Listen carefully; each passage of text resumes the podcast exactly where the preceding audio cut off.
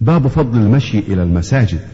وعن جابر رضي الله عنه قال خلت البقاع حول المسجد فأراد بنو سلمة أن ينتقلوا قرب المسجد فبلغ ذلك النبي صلى الله عليه وسلم فقال لهم بلغني أنكم تريدون أن تنتقلوا قرب المسجد. قالوا نعم يا رسول الله قد أردنا ذلك. فقال بني سلمة دياركم تكتب آثاركم دياركم تكتب آثاركم. فقالوا ما يسرنا انا كنا تحولنا. رواه مسلم وروى البخاري معناه من رواية أنس.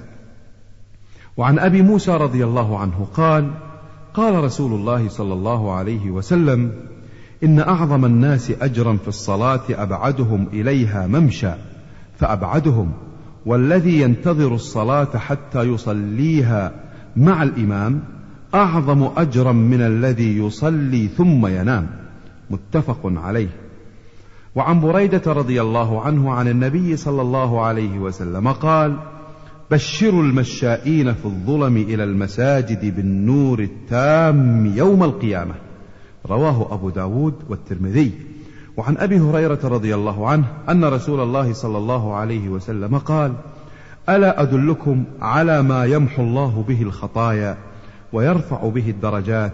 قالوا بلى يا رسول الله. قال إسباغ الوضوء على المكاره وكثرة الخطى إلى المساجد وانتظار الصلاة بعد الصلاة فذلكم الرباط فذلكم الرباط. رواه مسلم. وعن أبي سعيد الخدري رضي الله عنه عن النبي صلى الله عليه وسلم قال إذا رأيتم الرجل يعتاد المساجد فاشهدوا له بالإيمان. قال الله عز وجل إنما يعمر مساجد الله من آمن بالله واليوم الآخر. رواه الترمذي وقال حديث حسن. باب فضل انتظار الصلاة. عن أبي هريرة رضي الله عنه أن رسول الله صلى الله عليه وسلم قال لا يزال أحدكم في صلاة ما دامت الصلاة تحبسه لا يمنعه أن ينقلب إلى أهله إلا الصلاه متفق عليه. وعنه أن رسول الله صلى الله عليه وسلم قال الملائكة تصلي على أحدكم ما دام في مصلاه الذي صلى فيه ما لم يحدث. تقول اللهم اغفر له اللهم ارحمه. رواه البخاري. وعن أنس رضي الله عنه أن رسول الله صلى الله عليه وسلم أخر ليلة صلاة العشاء إلى شطر الليل. ثم أقبل علينا بوجهه بعدما صلى فقال صلى الناس ورقدوا ولم تزالوا في صلاة منذ انتظرتموها. رواه البخاري. باب فضل صلاة الجماعة. عن ابن عمر رضي الله عنهما أن رسول الله صلى الله عليه وسلم قال صلاة الجماعة أفضل من صلاة الفذ بسبع وعشرين درجة. متفق عليه. وعن أبي هريرة رضي الله عنه قال قال رسول الله صلى الله عليه وسلم صلاة الرجل في جماعة تضعف على صلاته في بيته وفي سوقه خمسا وعشرين ضعفا. وذلك أنه إذا توضأ فأحسن الوضوء ثم خرج إلى المسجد. لا يخرجه إلا الصلاة.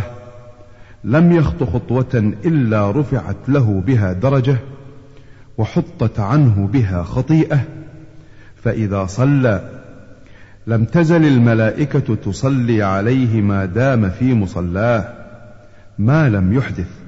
تقول اللهم صل عليه اللهم ارحمه. ولا يزال في صلاة ما انتظر الصلاة. متفق عليه وهذا لفظ البخاري. وعنه قال أتى النبي صلى الله عليه وسلم رجل أعمى فقال يا رسول الله ليس لي قائد يقودني إلى المسجد. فسأل رسول الله صلى الله عليه وسلم أن يرخص له فيصلي في بيته فرخص له. فلما ولى دعاه فقال له هل تسمع النداء بالصلاة؟ قال نعم. قال فأجب. رواه مسلم. وعن عبد الله وقيل عمرو بن قيس المعروف بابن أم مكتوم المؤذن رضي الله عنه أنه قال يا رسول الله إن المدينة كثيرة الهوام والسباع. فقال رسول الله صلى الله عليه وسلم تسمع حي على الصلاة حي على الفلاح فحي هلا. رواه أبو داود بإسناد حسن ومعنى حي هلا أي تعالى. وعن أبي هريرة رضي الله عنه أن رسول الله صلى الله عليه وسلم قال والذي نفسي بيده لقد هممت أن آمر بحطب فيحتطب ثم آمر بالصلاة فيؤذن لها ثم آمر رجلا فيؤم الناس ثم أخالف إلى رجال فأحرق عليهم بيوتهم متفق عليه. وعن ابن مسعود رضي الله عنه قال من سره أن يلقى الله تعالى غدا مسلما فليحافظ على هؤلاء الصلوات حيث ينادى بهن. فإن الله شرع لنبيكم صلى الله عليه وسلم سنن الهدى وإنهن من سنن الهدى. ولو أنكم صليتم في بيوتكم كما يصلي هذا المتخلف في بيته لتركتم سنة نبيكم. ولو تركتم سنة نبيكم لضللتم. ولقد رأيتنا وما يتخلف عنها إلا منافق معلوم النفاق. ولقد كان الرجل يؤتى به يهادى بين الرجلين حتى يقام في الصف. رواه مسلم.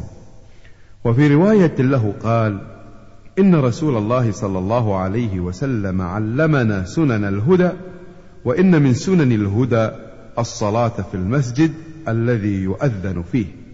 وعن أبي الدرداء رضي الله عنه قال سمعت رسول الله صلى الله عليه وسلم يقول ما من ثلاثة في قرية ولا بدو لا تقام فيهم الصلاة إلا قد استحوذ عليهم الشيطان فعليكم بالجماعة فإنما يأكل الذئب من الغنم القاصية. رواه أبو داود بإسناد حسن. باب الحث على حضور الجماعة في الصبح والعشاء. عن عثمان بن عفان رضي الله عنه قال سمعت رسول الله صلى الله عليه وسلم يقول من صلى العشاء في جماعة فكأنما قام نصف الليل ومن صلى الصبح في جماعة فكأنما صلى الليل كله. رواه مسلم.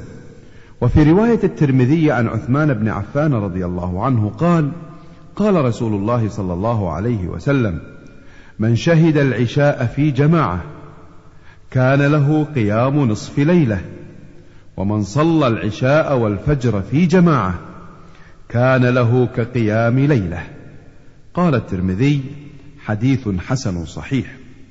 وعن أبي هريرة رضي الله عنه أن رسول الله صلى الله عليه وسلم قال ولو يعلمون ما في العتمة والصبح لأتوهما ولو حبوا. متفق عليه. وقد سبق بطوله. وعنه قال قال رسول الله صلى الله عليه وسلم ليس صلاة أثقل على المنافقين من صلاة الفجر والعشاء. ولو يعلمون ما فيهما لأتوهما ولو حبوا. متفق عليه. باب الأمر بالمحافظة على الصلوات المكتوبات والنهي الأكيد والوعيد الشديد في تركهن. قال الله تعالى حافظوا على الصلوات والصلاة الوسطى. البقرة. وقال تعالى فإن تابوا وأقاموا الصلاة وآتوا الزكاة فخلوا سبيلهم. التوبة. وعن ابن مسعود رضي الله عنه قال سألت رسول الله صلى الله عليه وسلم أي الأعمال أفضل؟ قال الصلاة على وقتها. قلت ثم أي؟ قال بر الوالدين. قلت ثم أي؟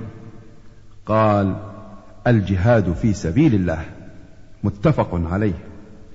وعن ابن عمر رضي الله عنهما قال قال رسول الله صلى الله عليه وسلم بني الإسلام على خمس شهادة أن لا إله إلا الله وأن محمدا رسول الله وإقام الصلاة وإيتاء الزكاة وحج البيت وصوم رمضان. متفق عليه.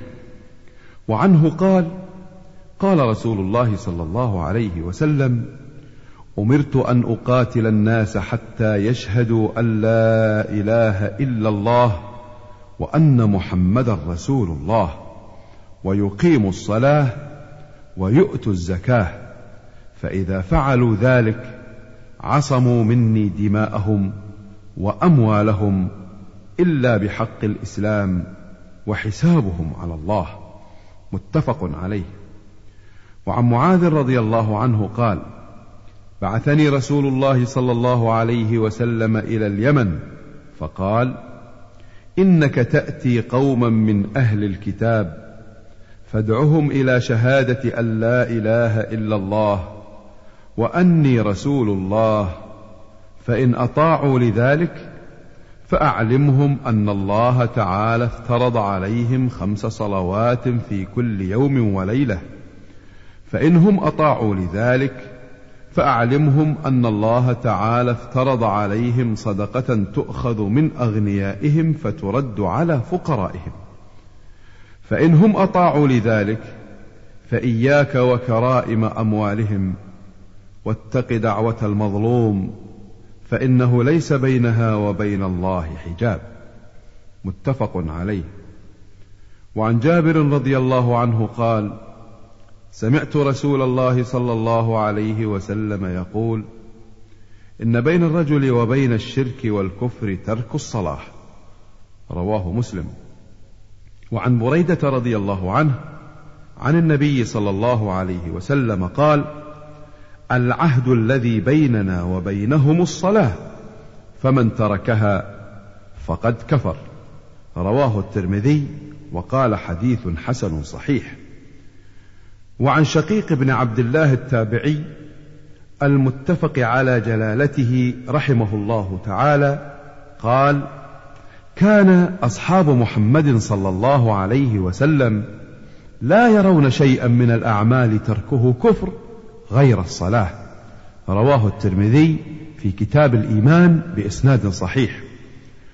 وعن أبي هريرة رضي الله عنه قال قال رسول الله صلى الله عليه وسلم إن أول ما يحاسب به العبد يوم القيامة من عمله صلاته فإن صلحت فقد أفلح وأنجح وإن فسدت فقد خاب وخسر فإن انتقص من فريضته شيئا قال الرب عز وجل انظروا هل لعبدي من تطوع فيكمل منها ما انتقص من الفريضة.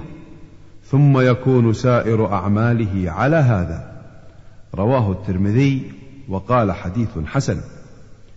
باب فضل الصف الأول والأمر بإتمام الصفوف الأول وتسويتها والتراص فيها. عن جابر بن سمرة رضي الله عنهما قال خرج علينا رسول الله صلى الله عليه وسلم فقال ألا تصفون كما تصف الملائكة عند ربها؟ فقلنا يا رسول الله وكيف تصف الملائكة عند ربها؟ قال يتمون الصفوف الأول ويتراصون في الصف. رواه مسلم. وعن أبي هريرة رضي الله عنه أن رسول الله صلى الله عليه وسلم قال لو يعلم الناس ما في النداء والصف الأول ثم لم يجدوا إلا أن يستهموا عليه لاستهموا. متفق عليه. وعنه قال قال رسول الله صلى الله عليه وسلم خير صفوف الرجال أولها وشرها آخرها وخير صفوف النساء آخرها وشرها أولها. رواه مسلم. وعن أبي سعيد الخدري رضي الله عنه أن رسول الله صلى الله عليه وسلم رأى في أصحابه تأخرا فقال لهم تقدموا فأتموا بي وليأتم بكم من بعدكم لا يزال قوم يتأخرون حتى يؤخرهم الله. رواه مسلم. وعن أبي مسعود رضي الله عنه قال كان رسول الله صلى الله عليه وسلم يمسح مناكبنا في الصلاة ويقول استووا ولا تختلفوا فتختلف قلوبكم ليليني منكم أولو الأحلام والنهى ثم الذين يلونهم ثم الذين يلونهم. رواه مسلم. وعن أنس رضي الله عنه قال قال رسول الله صلى الله عليه وسلم سووا صفوفكم فإن تسوية الصف من تمام الصلاة. متفق عليه. وفي رواية البخاري فإن تسوية الصفوف من إقامة الصلاة. وعنه قال أقيمت الصلاة فأقبل علينا رسول الله صلى الله عليه وسلم بوجهه فقال أقيموا صفوفكم وتراصوا. فإني أراكم من وراء ظهري. رواه البخاري بلفظه ومسلم بمعناه. وفي رواية للبخاري وكان أحدنا يلزق منكبه بمنكب صاحبه وقدمه بقدمه. وعن النعمان بن بشير رضي الله عنهما قال سمعت رسول الله صلى الله عليه وسلم يقول لتسون صفوفكم أو ليخالفن الله بين وجوهكم. متفق عليه. وفي رواية لمسلم أن رسول الله صلى الله عليه وسلم كان يسوي صفوفنا حتى كأنما يسوي بها القداح حتى رأى أنا قد عقلنا عنه ثم خرج يوما فقام حتى كاد يكبر. فراى رجلا باديا صدره من الصف. فقال عباد الله لتسون صفوفكم أو ليخالفن الله بين وجوهكم. وعن البراء بن عازب رضي الله عنهما قال كان رسول الله صلى الله عليه وسلم يتخلل الصف من ناحية إلى ناحية يمسح صدورنا ومناكبنا ويقول لا تختلفوا فتختلف قلوبكم. وكان يقول إن الله وملائكته يصلون على الصفوف الأول. رواه أبو داود بإسناد حسن. وعن ابن عمر رضي الله عنهما أن رسول الله صلى الله عليه وسلم قال أقيموا الصفوف وحاذوا بين المناكب وسدوا الخلل ولينوا بأيدي إخوانكم ولا تذروا فرجات للشيطان ومن وصل صفا وصله الله ومن قطع صفا قطعه الله رواه أبو داود بإسناد صحيح وعن أنس رضي الله عنه أن رسول الله صلى الله عليه وسلم قال رصوا صفوفكم وقاربوا بينها وحاذوا بالأعناق. فوالذي نفسي بيده إني لأرى الشيطان يدخل من خلل الصف. كأنها الحدث.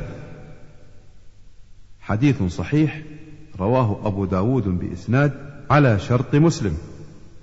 الحدث غنم سود صغار تكون باليمن. وعنه أن رسول الله صلى الله عليه وسلم قال أتم الصف المقدم ثم الذي يليه فما كان من نقص فليكن في الصف المؤخر. رواه أبو داود بإسناد حسن. وعن عائشة رضي الله عنها قالت قال رسول الله صلى الله عليه وسلم إن الله وملائكته يصلون على ميامن الصفوف. رواه أبو داود بإسناد على شرط مسلم. وفيه رجل مختلف في توثيقه.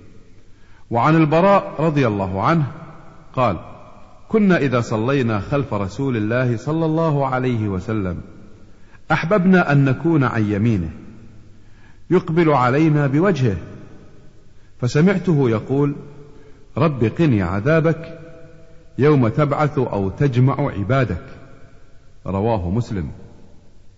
وعن أبي هريرة رضي الله عنه قال قال رسول الله صلى الله عليه وسلم وسطوا الإمام وسدوا الخلل. رواه أبو داود.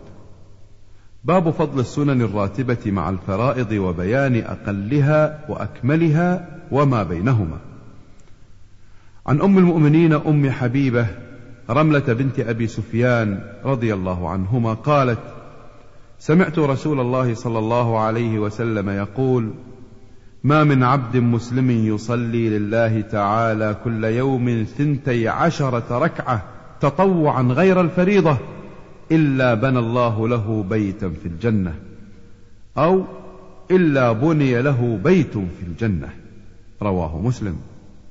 وعن ابن عمر رضي الله عنهما قال صليت مع رسول الله صلى الله عليه وسلم ركعتين قبل الظهر وركعتين بعدهما. وركعتين بعد الجمعة وركعتين بعد المغرب وركعتين بعد العشاء. متفق عليه. وعن عبد الله بن مغفل رضي الله عنه قال قال رسول الله صلى الله عليه وسلم بين كل أذانين صلاة بين كل أذانين صلاة بين كل أذانين صلاة. قال في الثالثة لمن شاء. متفق عليه. المراد بالأذانين الأذان والإقامة. باب تأكيد ركعتي سنة الصبح. عن عائشة رضي الله عنها أن النبي صلى الله عليه وسلم كان لا يدع أربعا قبل الظهر وركعتين قبل الغداة. الغداة الصبح. رواه البخاري. وعنها قالت لم يكن النبي صلى الله عليه وسلم على شيء من النوافل أشد تعاهدا منه على ركعتي الفجر. متفق عليه. وعنها عن النبي صلى الله عليه وسلم قال ركعة الفجر خير من الدنيا وما فيها. رواه مسلم.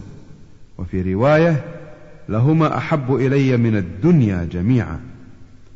وعن أبي عبد الله بلال بن رباح رضي الله عنه مؤذن رسول الله صلى الله عليه وسلم أنه أتى رسول الله صلى الله عليه وسلم ليؤذنه بصلاة الغداة فشغلت عائشة بلالا بأمر سألته عنه حتى أصبح جدا فقام بلال فآذنه بالصلاة وتابع آذانه فلم يخرج رسول الله صلى الله عليه وسلم فلما خرج صلى بالناس. فأخبره أن عائشة شغلته بأمر سألته عنه حتى أصبح جدا وأنه أبطأ عليه بالخروج. فقال يعني النبي صلى الله عليه وسلم إني كنت ركعت ركعتي الفجر. فقال يا رسول الله إنك أصبحت جدا. قال لو أصبحت أكثر مما أصبحت لركعتهما وأحسنتهما وأجملتهما. رواه أبو داود بإسناد حسن. باب تخفيف ركعتي الفجر وبيان ما يقرأ فيهما وبيان وقتهما. عن عائشة رضي الله عنها أن النبي صلى الله عليه وسلم كان يصلي ركعتين خفيفتين بين النداء والإقامة من صلاة الصبح. متفق عليه. وفي رواية لهما يصلي ركعتي الفجر إذا سمع الأذان فيخففهما حتى أقول هل قرأ فيهما بأم القرآن؟ وفي رواية لمسلم كان يصلي ركعتي الفجر إذا سمع الأذان ويخففهما وفي رواية إذا طلع الفجر. وعن حفصة رضي الله عنها أن رسول الله صلى الله عليه وسلم كان إذا أذن المؤذن للصبح وبدأ الصبح صلى ركعتين خفيفتين متفق عليه. وفي رواية لمسلم كان رسول الله صلى الله عليه وسلم إذا طلع الفجر لا يصلي إلا ركعتين خفيفتين. وعن ابن عمر رضي الله عنهما قال كان رسول الله صلى الله عليه وسلم يصلي من الليل مثنى مثنى ويوتر بركعة من آخر الليل ويصلي الركعتين قبل صلاة الغداة وكأن الأذان بأذنيه متفق عليه. وكأن الأذان بأذنيه معناه الإقامة بأذنيه لقرب صلاته من الأذان. والمعنى أنه صلى الله عليه وسلم كان يسرع بركعتي الفجر إسراع من يسمع إقامة الصلاة خشية فوات أول الوقت. وعن ابن عباس رضي الله عنهما أن رسول الله صلى الله عليه وسلم كان يقرأ في ركعتي الفجر في الأولى منهما قولوا آمنا بالله وما أنزل إلينا الآية التي في البقرة وفي الآخرة منهما قالوا آمنا واشهد بأننا مسلمون وفي رواية في الآخرة التي في آل عمران تعالوا إلى كلمة سواء بيننا وبينكم رواهما مسلم. وعن أبي هريرة رضي الله عنه أن رسول الله صلى الله عليه وسلم قرأ في ركعتي الفجر قل يا أيها الكافرون وقل هو الله أحد رواه مسلم. وعن ابن عمر رضي الله عنهما قال رمقت النبي صلى الله عليه وسلم شهرا وكان يقرأ في الركعتين قبل الفجر قل يا أيها الكافرون وقل هو الله أحد. رواه الترمذي وقال حديث حسن. باب استحباب الاضطجاع بعد ركعتي الفجر على جنبه الأيمن والحث عليه سواء كان تهجد بالليل أم لا. عن عائشة رضي الله عنها قالت كان النبي صلى الله عليه وسلم إذا صلى ركعتي الفجر اضطجع على شقه الأيمن. رواه البخاري.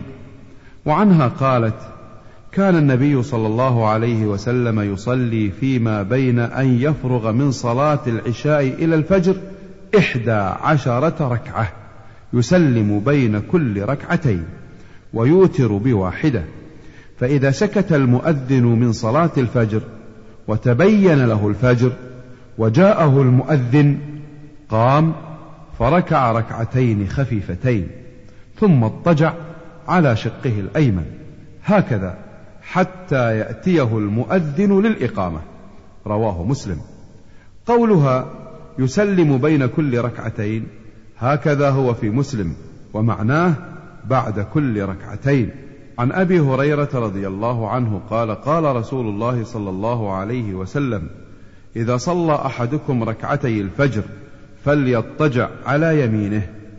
رواه أبو داود والترمذي بأسانيد صحيحة. قال الترمذي حديث حسن صحيح. باب سنة الظهر. عن ابن عمر رضي الله عنهما قال صليت مع رسول الله صلى الله عليه وسلم ركعتين قبل الظهر وركعتين بعدها متفق عليه.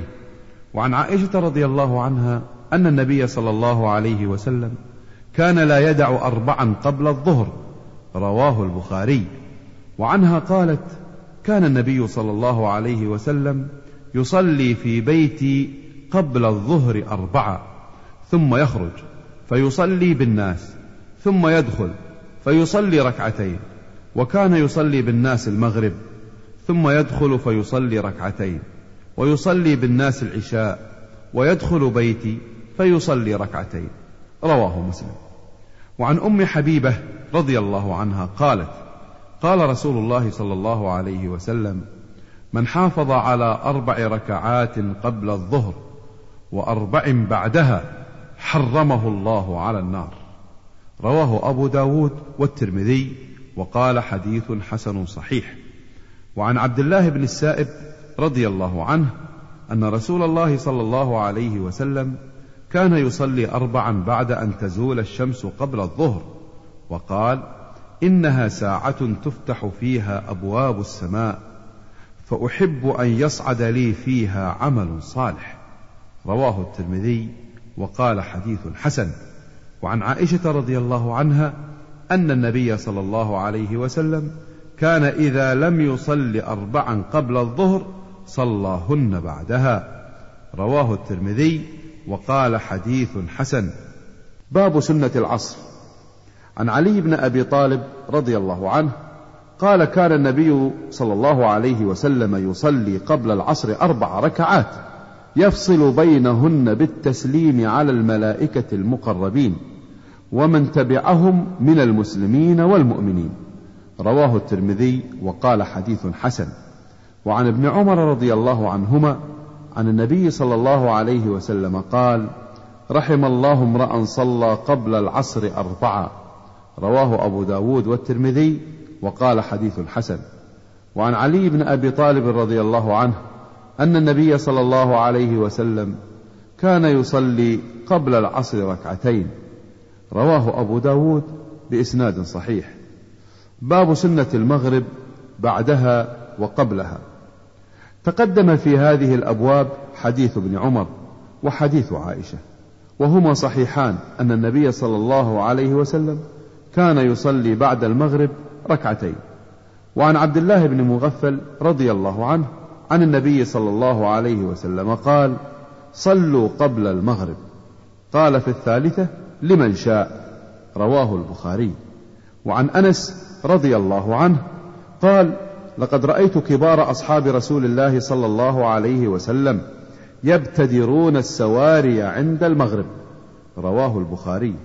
وعنه قال كنا نصلي على عهد رسول الله صلى الله عليه وسلم ركعتين بعد غروب الشمس قبل المغرب. فقيل أكان رسول الله صلى الله عليه وسلم صلاهما؟ قال كان يرانا نصليهما فلم يأمرنا ولم ينهنا رواه مسلم. وعنه قال كنا بالمدينة فإذا أذن المؤذن لصلاة المغرب ابتدروا السواري فركعوا ركعتين حتى إن الرجل الغريب ليدخل المسجد فيحسب أن الصلاة قد صليت من كثرة من يصليهما رواه مسلم. باب سنة العشاء بعدها وقبلها. فيه حديث ابن عمر السابق. صليت مع النبي صلى الله عليه وسلم ركعتين بعد العشاء وحديث عبد الله بن مغفل بين كل أذانين صلاة متفق عليه كما سبق. باب سنة الجمعة. فيه حديث ابن عمر السابق أنه صلى مع النبي صلى الله عليه وسلم ركعتين بعد الجمعة متفق عليه. وعن أبي هريرة رضي الله عنه قال قال رسول الله صلى الله عليه وسلم إذا صلى أحدكم الجمعة فليصلي بعدها أربعة. رواه مسلم. وعن ابن عمر رضي الله عنهما أن النبي صلى الله عليه وسلم كان لا يصلي بعد الجمعة حتى ينصرف فيصلي ركعتين في بيته. رواه مسلم. باب استحباب جعل النوافل في البيت سواء الراتبة وغيرها والأمر بالتحول للنافلة من موضع الفريضة أو الفاصل بينهما بكلام.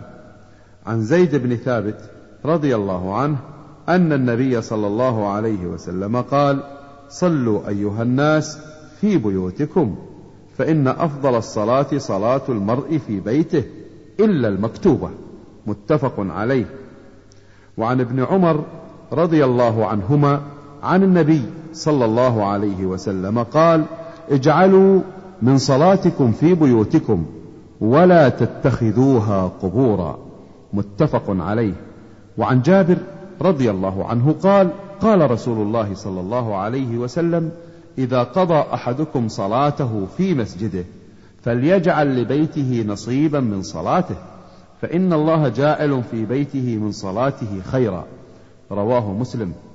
وعن عمر بن عطاء أن نافع بن جبير أرسله إلى السائب بن أخت نمر يسأله عن شيء رآه منه معاوية في الصلاة فقال نعم صليت معه الجمعة في المقصورة فلما سلم الإمام قمت في مقامي فصليت فلما دخل أرسل إلي فقال لا تعد لما فعلت إذا صليت الجمعة فلا تصلها بصلاة حتى تتكلم أو تخرج. فإن رسول الله صلى الله عليه وسلم أمرنا بذلك ألا نوصل صلاة بصلاة حتى نتكلم أو نخرج. رواه مسلم. باب الحث على صلاة الوتر وبيان أنه سنة مؤكدة وبيان وقته. عن علي رضي الله عنه قال الوتر ليس بحتم كصلاة المكتوبة ولكن سن رسول الله صلى الله عليه وسلم. قال إن الله وتر يحب الوتر فأوتروا يا أهل القرآن. رواه أبو داود والترمذي وقال حديث حسن. وعن عائشة رضي الله عنها قالت من كل الليل قد أوتر رسول الله صلى الله عليه وسلم من أول الليل ومن أوسطه ومن آخره وانتهى وتره إلى السحر. متفق عليه. وعن ابن عمر رضي الله عنهما عن النبي صلى الله عليه وسلم قال اجعلوا آخر صلاتكم بالليل وترا. متفق عليه. وعن أبي سعيد الخدري رضي الله عنه أن النبي صلى الله عليه وسلم قال أوتروا قبل أن تصبحوا. رواه مسلم.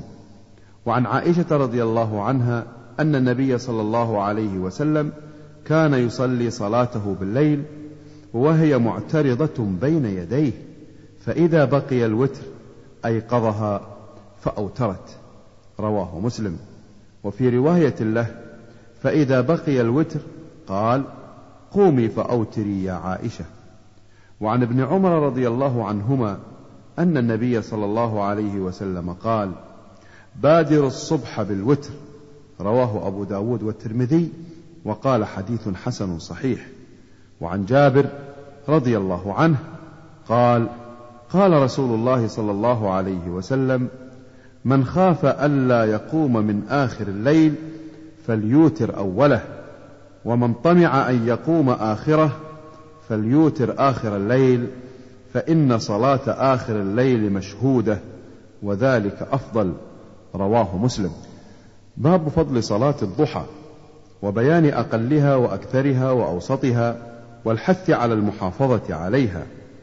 عن أبي هريرة رضي الله عنه قال أوصاني خليلي صلى الله عليه وسلم بصيام ثلاثة أيام من كل شهر وركعتي الضحى وأن أوتر قبل أن أرقد. متفق عليه. والإيتار قبل النوم إنما يستحب لمن لا يثق بالاستيقاظ آخر الليل فإن وثق فآخر الليل أفضل. وعن أبي ذر رضي الله عنه أن رسول الله صلى الله عليه وسلم قال يصبح على كل سلامة من أحدكم صدقة فكل تسبيحة صدقة وكل تحميدة صدقة وكل تهليلة صدقة وكل تكبيرة صدقة وأمر بالمعروف صدقة ونهي عن المنكر صدقة ويجزئ من ذلك ركعتان يركعهما من الضحى. رواه مسلم. وعن عائشة رضي الله عنها قالت كان رسول الله صلى الله عليه وسلم يصلي الضحى أربعة ويزيد ما شاء الله. رواه مسلم. وعن أم هانئ فاختة بنت أبي طالب رضي الله عنها قالت ذهبت إلى رسول الله صلى الله عليه وسلم عام الفتح فوجدته يغتسل فلما فرغ من غسله صلى ثماني ركعات وذلك ضحى. متفق عليه وهذا مختصر لفظ إحدى روايات مسلم.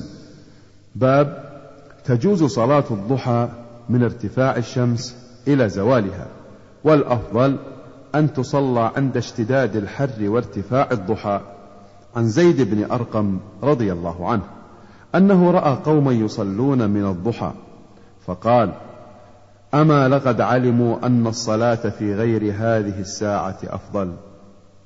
إن رسول الله صلى الله عليه وسلم قال صلاة الأوابين حين ترمض الفصال. رواه مسلم. ترمض أي شدة الحر والفصال جمع فصيل وهو الصغير من الإبل.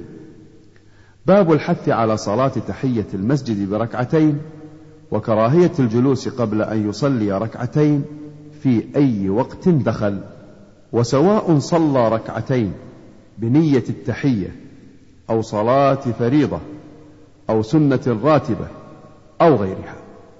عن أبي قتادة رضي الله عنه قال قال رسول الله صلى الله عليه وسلم إذا دخل أحدكم المسجد فلا يجلس حتى يصلي ركعتين. متفق عليه. وعن جابر رضي الله عنه قال أتيت النبي صلى الله عليه وسلم وهو في المسجد فقال صل ركعتين. متفق عليه. باب استحباب ركعتين بعد الوضوء. عن أبي هريرة رضي الله عنه أن رسول الله صلى الله عليه وسلم قال لبلال يا بلال حدثني بأرجى عمل عملته في الإسلام فإني سمعت دفا عليك بين يدي في الجنة. قال ما عملت عملا أرجى عندي من أني لم أتطهر طهورا في ساعة من ليل أو نهار إلا صليت بذلك الطهور ما كتب لي أن أصلي. متفق عليه. وهذا لفظ البخاري. الدف هو صوت النعل وحركته على الأرض. والله أعلم. باب فضل يوم الجمعة ووجوبها والاغتسال لها والطيب والتبكير إليها والدعاء يوم الجمعة والصلاة على النبي صلى الله عليه وسلم. وفيه بيان ساعة الإجابة واستحباب إكثار ذكر الله تعالى بعد الجمعة. قال الله تعالى فإذا قضيت الصلاة فانتشروا في الأرض وابتغوا من فضل الله واذكروا الله كثيرا لعلكم تفلحون. الجمعة. وعن أبي هريرة رضي الله عنه قال قال رسول الله صلى الله عليه وسلم خير يوم طلعت عليه الشمس يوم الجمعة. فيه خلق آدم وفيه أدخل الجنة وفيه أخرج منها. رواه مسلم. وعنه قال قال رسول الله صلى الله عليه وسلم من توضأ فأحسن الوضوء ثم أتى الجمعة فاستمع وأنصت غفر له ما بينه وبين الجمعة وزيادة ثلاثة أيام. ومن مس الحصى فقد لغى رواه مسلم. وعنه عن النبي صلى الله عليه وسلم قال الصلوات الخمس والجمعة إلى الجمعة ورمضان إلى رمضان مكفرات ما بينهن إذا اجتنبت الكبائر رواه مسلم. وعنه وعن ابن عمر رضي الله عنهم أنهما سمعا رسول الله صلى الله عليه وسلم يقول على أعواد منبره لينتهين أقوام عن ودعهم الجمعات أو ليختمن الله على قلوبهم ثم ليكونن من الغافلين. رواه مسلم. وعن ابن عمر رضي الله عنهما أن رسول الله صلى الله عليه وسلم قال إذا جاء أحدكم الجمعة فليغتسل متفق عليه. وعن أبي سعيد الخدري رضي الله عنه أن رسول الله صلى الله عليه وسلم قال غسل يوم الجمعة واجب على كل محتلم. متفق عليه. المراد بالمحتلم البالغ والمراد بالوجوب وجوب اختيار كقول الرجل لصاحبه حقك واجب علي والله أعلم. وعن سمرة رضي الله عنه قال قال رسول الله صلى الله عليه وسلم من توضأ يوم الجمعة فبها ونعمت ومن اغتسل فالغسل أفضل. رواه أبو داود والترمذي وقال حديث حسن. وعن سلمان رضي الله عنه قال قال رسول الله صلى الله عليه وسلم لا يغتسل رجل يوم الجمعة ويتطهر ما استطاع من طهر ويدهن من دهنه أو يمس من طيب بيته ثم يخرج فلا يفرق بين اثنين ثم يصلي ما كتب له ثم ينصت إذا تكلم الإمام إلا غفر له ما بينه وبين الجمعة الأخرى. رواه البخاري. وعن أبي هريرة رضي الله عنه أن رسول الله صلى الله عليه وسلم قال من اغتسل يوم الجمعة غسل الجنابة ثم راح في الساعة الأولى فكأنما قرب بدنه ومن راح في الساعة الثانية فكأنما قرب بقرة ومن راح في الساعة الثالثة فكأنما قرب كبشا أقرا ومن راح في الساعة الرابعة فكأنما قرب دجاجة ومن راح في الساعة الخامسة فكأنما قرب بيضة. فإذا خرج الإمام حضرت الملائكة يستمعون الذكر. متفق عليه. قوله غسل الجنابة أي غسلا كغسل الجنابة في الصفة. وعنه أن رسول الله صلى الله عليه وسلم ذكر يوم الجمعة فقال فيها ساعة لا يوافقها عبد مسلم وهو قائم يصلي يسأل الله تعالى إلا أعطاه إياه وأشار بيده يقللها متفق عليه. وعن أبي بردة ابن أبي موسى الأشعري رضي الله عنه قال قال عبد الله بن عمر رضي الله عنهما أسمعت أباك يحدث عن رسول الله صلى الله عليه وسلم في شأن ساعة الجمعة؟ قال قلت نعم. سمعته يقول سمعت رسول الله صلى الله عليه وسلم يقول هي ما بين أن يجلس الإمام إلى أن تقضى الصلاة. رواه مسلم. وعن أوس بن أوس رضي الله عنه قال قال رسول الله صلى الله عليه وسلم إن من أفضل أيامكم يوم الجمعة فأكثروا علي من الصلاة فيه فإن صلاتكم معروضة علي. رواه أبو داود بإسناد صحيح. باب استحباب سجود الشكر عند حصول نعمة ظاهرة أو اندفاع بلية ظاهرة. عن سعد بن أبي وقاص رضي الله عنه قال خرجنا مع رسول الله صلى الله عليه وسلم من مكة نريد المدينة فلما كنا قريبا من عزوراء نزل ثم رفع يديه فدعا الله ساعة ثم خر ساجدا فمكث طويلا ثم قام فرفع يديه ساعة ثم خر ساجدا فعله ثلاثا وقال إني سألت ربي وشفعت لأمتي فأعطاني ثلث أمتي فخررت ساجدا لربي شكرا. ثم رفعت رأسي فسألت ربي لأمتي فأعطاني ثلث أمتي فخررت ساجدا لربي شكرا ثم رفعت رأسي فسألت ربي لأمتي فأعطاني الثلث الآخر فخررت ساجدا لربي رواه أبو داود. يؤيده حديث أبي بكرة أن النبي صلى الله عليه وسلم كان إذا جاءه أمر يسر به خر ساجدا شاكرا لله تعالى وسنده حسن. وسجد كعب بن مالك في عهد النبي صلى الله عليه وسلم لما بشر بتوبة الله عليه وهو في الصحيح وقد تقدم. باب فضل قيام الليل. قال الله تعالى ومن الليل فتهجد به نافلة لك عسى أن يبعثك ربك مقاما محمودا. الإسراء. وقال تعالى تتجافى جنوبهم عن المضاجع. السجدة. وقال تعالى كانوا قليلا من الليل ما يهجعون. الذاريات. وعن عائشة رضي الله عنها قالت كان النبي صلى الله عليه وسلم يقوم من الليل حتى تتفطر قدماه. فقلت له لم تصنع هذا يا رسول الله؟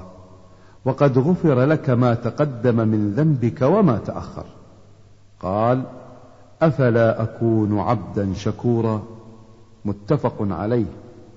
وعن المغيرة بن شعبة نحوه متفق عليه. وعن علي رضي الله عنه أن النبي صلى الله عليه وسلم طرقه وفاطمة ليلا فقال ألا تصليان؟ متفق عليه. طرقه أتاه ليلا. وعن سالم بن عبد الله بن عمر بن الخطاب رضي الله عنهم عن أبيه أن رسول الله صلى الله عليه وسلم قال نعم الرجل عبد الله لو كان يصلي من الليل. قال سالم فكان عبد الله بعد ذلك لا ينام من الليل إلا قليلا متفق عليه.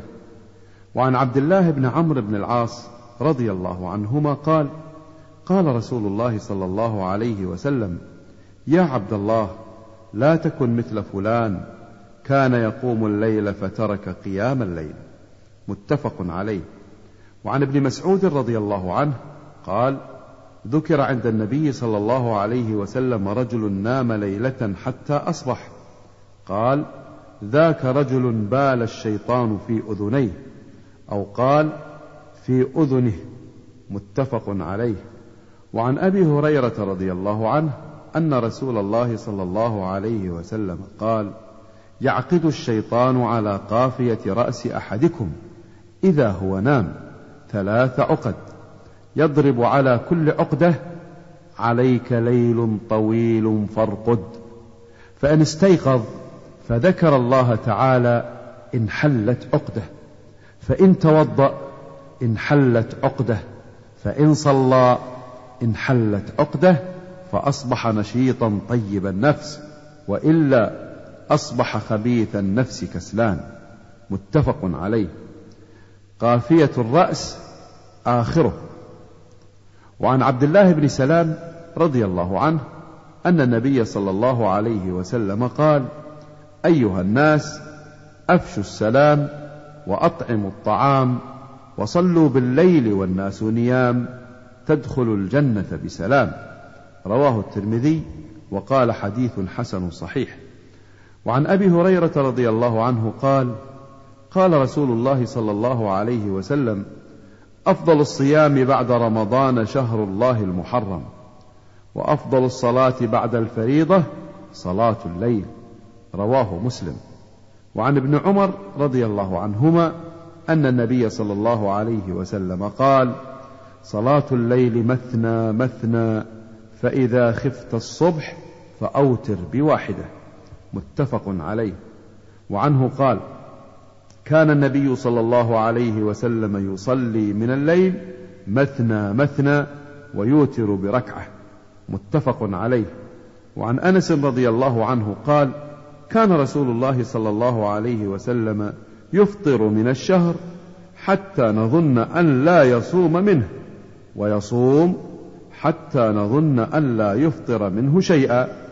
وكان لا تشاء أن تراه من الليل مصليا إلا رأيته ولا نائما إلا رأيته. رواه البخاري. وعن عائشة رضي الله عنها أن رسول الله صلى الله عليه وسلم كان يصلي إحدى عشرة ركعة تعني في الليل. يسجد السجدة من ذلك قدر ما يقرأ أحدكم خمسين آية قبل أن يرفع رأسه. ويركع ركعتين قبل صلاة الفجر ثم يضطجع على شقه الأيمن حتى يأتيه المنادي للصلاة رواه البخاري. وعنها قالت ما كان رسول الله صلى الله عليه وسلم يزيد في رمضان ولا في غيره على إحدى عشرة ركعة. يصلي أربعا فلا تسأل عن حسنهن وطولهن ثم يصلي أربعا فلا تسأل عن حسنهن وطولهن ثم يصلي ثلاثا فقلت يا رسول الله أتنام قبل أن توتر؟ قال يا عائشة إن عيني تنامان ولا ينام قلبي. متفق عليه.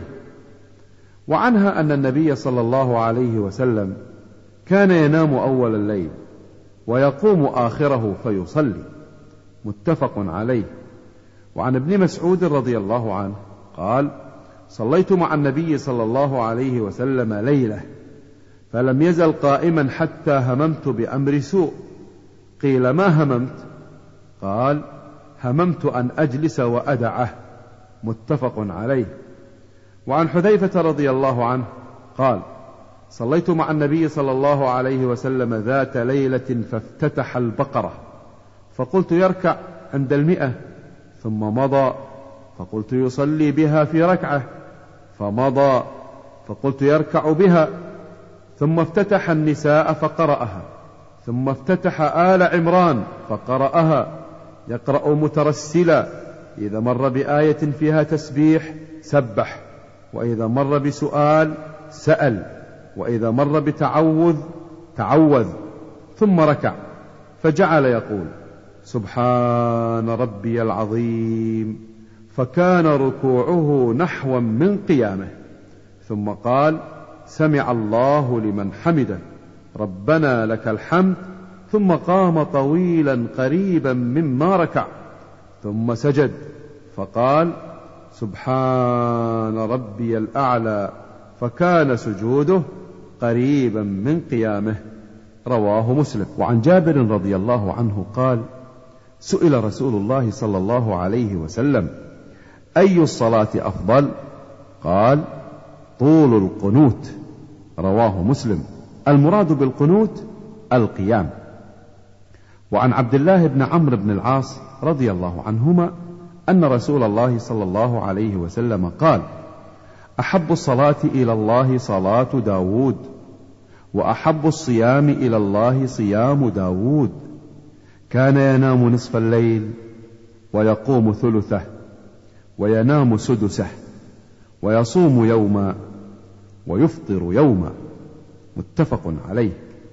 وعن جابر رضي الله عنه قال سمعت رسول الله صلى الله عليه وسلم يقول إن في الليل لساعة لا يوافقها رجل مسلم يسأل الله تعالى خيرا من أمر الدنيا والآخرة إلا أعطاه إياه وذلك كل ليلة.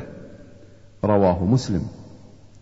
وعن أبي هريرة رضي الله عنه أن النبي صلى الله عليه وسلم قال إذا قام أحدكم من الليل فليفتتح الصلاة بركعتين خفيفتين رواه مسلم.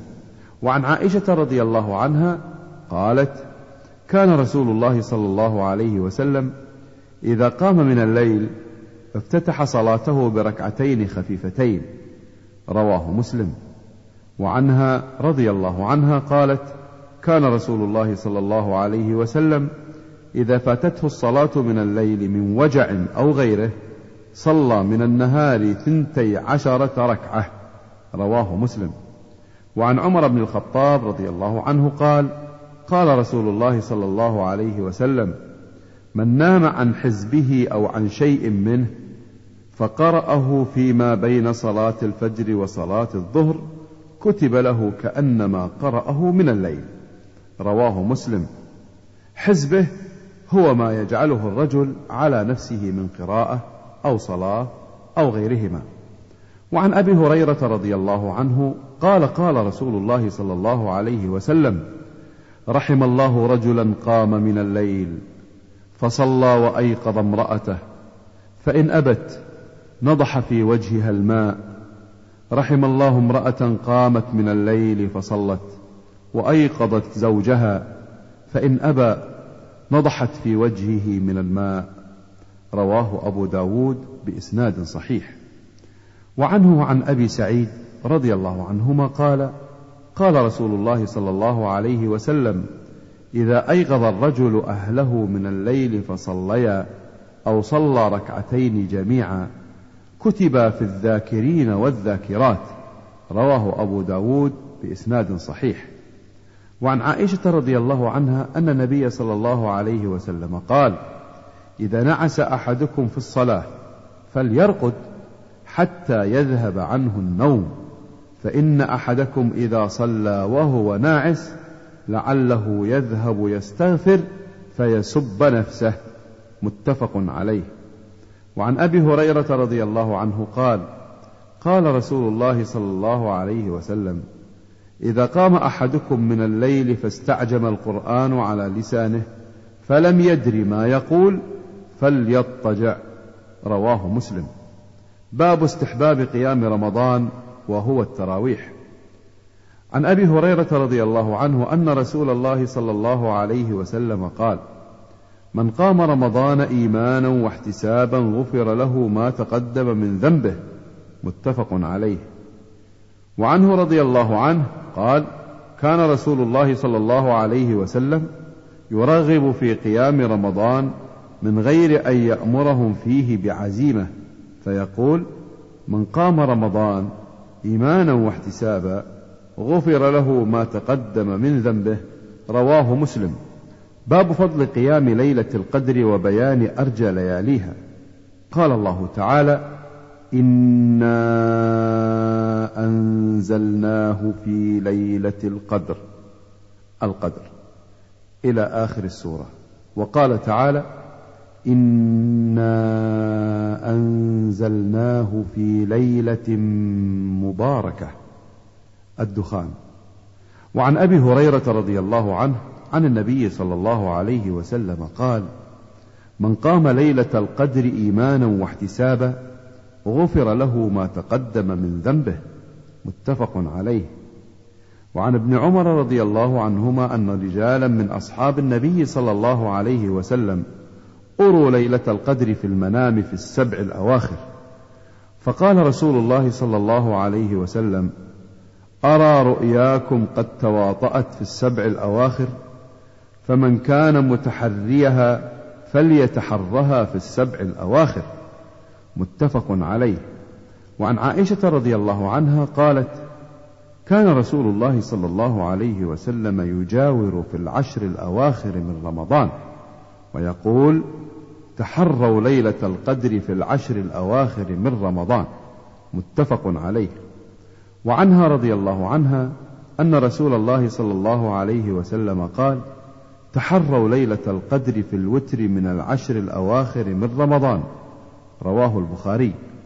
وعنها رضي الله عنها قالت كان رسول الله صلى الله عليه وسلم إذا دخل العشر الأواخر من رمضان أحيا الليل وأيقظ أهله وجد وشد المئزر متفق عليه. وشد المئزر الإزار وهذا كناية عن الاجتهاد في العبادة.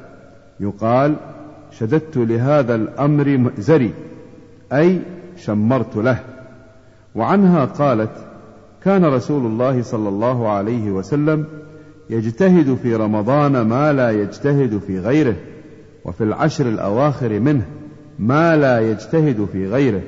رواه مسلم. وعنها قالت قلت يا رسول الله أرأيت إن علمت أي ليلة ليلة القدر؟ ما أقول فيها؟ قال قولي اللهم إنك عفو تحب العفو فاعف عني. رواه الترمذي وقال حديث حسن صحيح.